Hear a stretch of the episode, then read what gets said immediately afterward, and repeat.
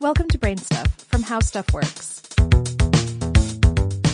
Hey, Brain Stuff, it's Christian Sager. Do you remember in the movie Carrie where they dumped pig blood on that girl at her prom?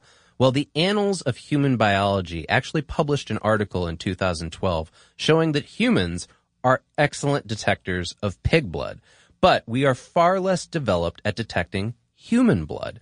They concluded that human blood has no specific smell or appearance that triggers immediate recognition. So, blood is always red, right? But why does it have to be red? Contrary to popular belief, it's not blue when it's in our bodies, even when it's deoxygenated. But oxygen is part of the color. Along with the protein molecule hemoglobin that attaches to oxygen, it carries from the lungs to muscles as blood gets pumped through the human body. And while blood is always red, its shade depends on how much oxygen it's carrying. For instance, when you cut a person's arteries open, they bleed this really bright red blood because of the complex formed between hemoglobin, iron, and lots of oxygen.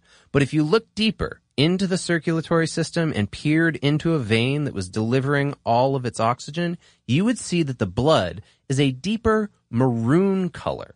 So veins, they look blue or green mainly because of skin.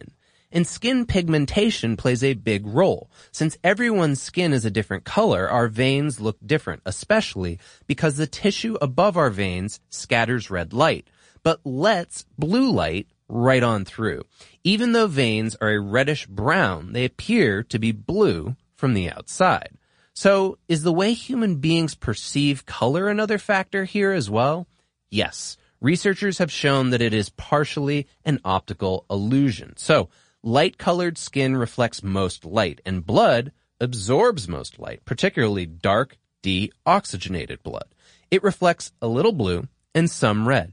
But since the skin surrounding the veins scatters and reflects a lot of red light, the veins look way bluer in comparison. The ratio is so skewed that it tricks the eye. In fact, some animals actually bleed other colors, like slugs and mollusks.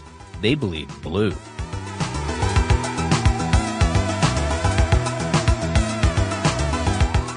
Check out the Brainstuff channel on YouTube. And for more on this and thousands of other topics, visit howstuffworks.com.